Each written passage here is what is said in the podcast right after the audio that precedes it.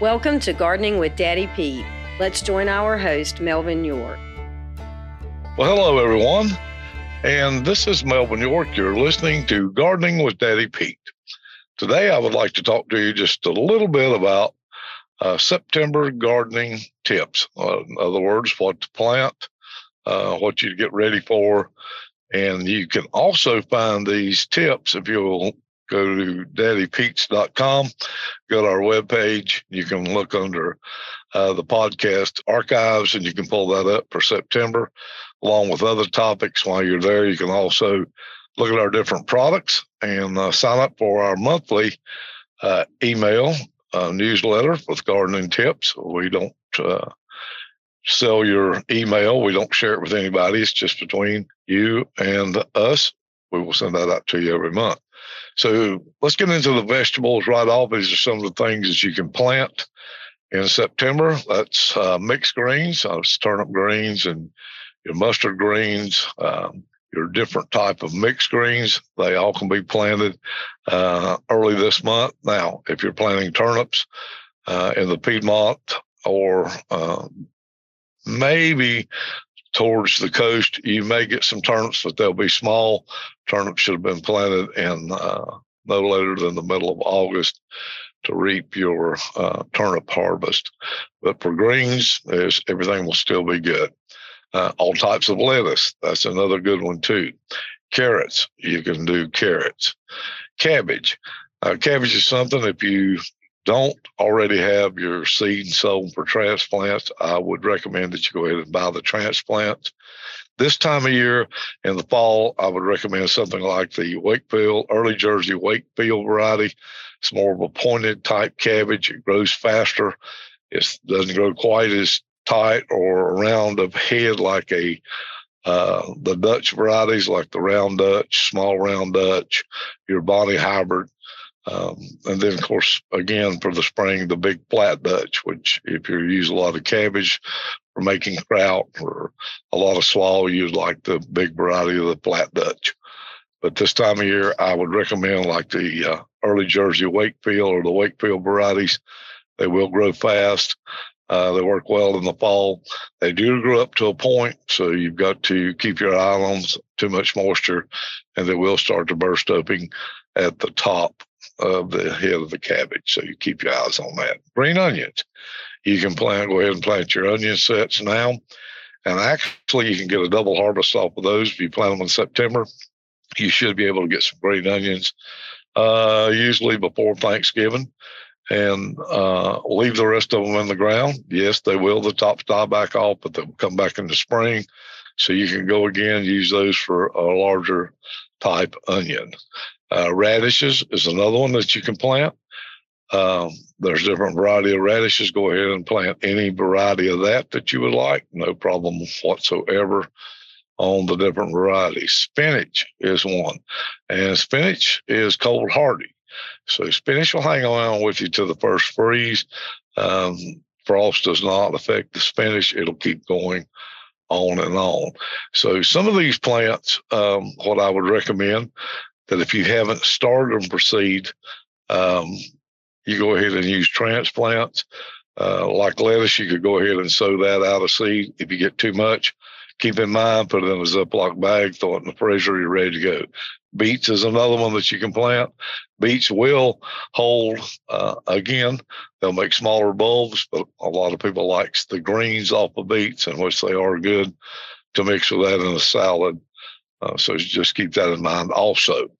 One thing uh, uh, September is good for is go ahead and set out your strawberry transplants for next year. And what I would do is get those set out. When you get those transplants, make sure the center part, or what we call the crown, do not bury that or put dirt over that. Uh, mulch up to that point, but leave that crown sticking out because if you cover that crown, you will smother the plant and it will die. Uh, cold weather doesn't affect the strawberry like uh, as far as the freeze goes, uh, especially if you mulch them, they'll do fine. And you'll be ahead of the game for next spring. Your strawberries will be ready to go. When planting strawberries, you want to plant them. I like to use the square foot method, leave a foot on each side. of the plant. It gives it uh, um, enough area to grow out. And then it also makes it easier to pick, especially if you're putting them in raised beds. And one other thing, when the strawberries gets done, they're going to start putting out runners. Those runners will actually lay on the ground, reroot, and that can be your sets for next year if you want to change out into a new plant. Uh, or if you'd like to add more and make a bigger bed, there you already have your plants ready to go after you've harvested strawberries. Different types of strawberries. There are some that actually bears, and they call them an everbearing. And by that, it means that you get a spring crop and a fall crop off of those strawberries. Plants set out now, you will not get any fruit off of them, but they will be ready to go for next spring. So um, you're one step ahead of the game because yours will be already in the ground, already rooting, and they will come on at the time the weather tells them to do that. So they know when to come out and when to start blooming. Um, also, uh, we've got a lot of different bushes that you can plant as far as fruit bushes that goes uh, well to be set out in February. That's blueberry bushes and there's more than one variety of blueberries, so you can look and see which ones that you do like. What um, high bush blueberries do, there's a type for the mountains and there's a type for the coast. They do better for that. Uh, but what we like is just the regular blueberry bush in the Piedmont. And then if you are more towards the coast, you want to look at the high bush. If you're towards the mountains more, you want to look at that variety high bush for the mountains. Uh, raspberry, uh, again, several types of raspberries. There's black ones. There's actually um, the red ones, and then they have like a gold or yellow raspberry. Blackberry vines, it's a good time to set those out, set them in a row. Uh, grapevines, again, different variety grapevines. Set those out where you can make sure that you do have a way um, so that they can run up and vine. Uh, and you'll have to train those vines. You can go online and look at that, and we'll do a podcast on training those vines. Same with muscadines. Muscadines, like um, if you use the old variety, uh, native variety here in uh, around the Carolinas, you know, plant them towards the edge of the uh, uh, your woods or uh, your landscape. They like just a little bit of shade. They like to be uh, something to grow up on. Again, you're going to need a trellis for those to grow up on. Uh, with your blueberries, your raspberries, your blackberry vines, your grapes, your muscadines, make sure that you do uh, go ahead and um, mulch these in. Now, this time of year, you may get a lot of rain, you may not. So these new bushes needs to be planted. They need to to make sure they do have enough water until uh, early winter gets here and they go dormant. So that's something that you want to do with that also. Now these vegetables that we talked about earlier, these are also in what we call cold weather crops. They can be planted in the fall in most areas and again in the spring. So anything you've bought seed for, whether it be radishes or your spinach, um, carrots, uh, your greens, all your lettuces, if you buy too many now, uh, you can always, like I said, it's the first of the broadcast. You can put those in a Ziploc bag, uh, put their date on for next year, what variety they are, and uh, burp the air out of the Ziploc bag and throw them in your freezer, and they'll be good to go for next year if you're starting transplants. Now, I don't suggest it so much this year. You're probably not going to get as much now as you would uh, if you will do it in the spring, but you should be uh, moored uh, enough time for these plants to go to seed. In late spring, early summer, you can gather these seeds up and um, keep them just like you would in the freezer. Use them for the fall after you've dried them. And then again, make sure you got enough to go for the next year too. Label those seeds that you get next year or the previous year, even though you maybe used them in the fall, that's fine, no problem. Uh, we've talked about this a lot. And again, keep your varieties down. A garden journal. That is one of the most uh, critical part of your gardening is your garden journal. What time did you plant? What did I save seeds off? What variety did I get? How did they do? Do I need to change or try a different variety next year? But most importantly, make sure that everything you buy and you can buy are heirloom seeds. This is an open pollinated variety of seed. And when you save the seed, you will get the exact same thing next year. Hybrids, you won't. Um, and then most definitely, you don't want to pick up on the GMO seeds. So make sure that you're buying heirloom seed. If you're not real sure, uh, you can go for a list. In fact, um, I'm going to take time here and it's maybe be uh, later this fall or early winter and go through a list of all the heirloom seeds uh, and different varieties and give you at least the choices for around this area or North Carolina that you can uh, use and save and you know just give you a good idea. Now there will be more than what I have given you, but um, you know, you can do some research and find that. There's a lot of good uh, seed companies that only sell heirloom seed on the market You can go to the internet and find those too. And uh, there's more and more. There's seed exchanges out there. One thing that I do uh, encourage you to do, and you know, if you've listened to my podcast before, is to, when you save seed, share some with your neighbor, share some with someone in another state as far as that goes, if that works well in their area. And that way we do keep the same amount of seed going continuously. Um, if we happen to lose our seed, I have done that myself. I've planted seed before and not come up, have been a dry or drought, and then the seed get gone. If I hadn't shared with those people, uh, I would have not had a chance to keep that variety going. Our old seed varieties are getting gone.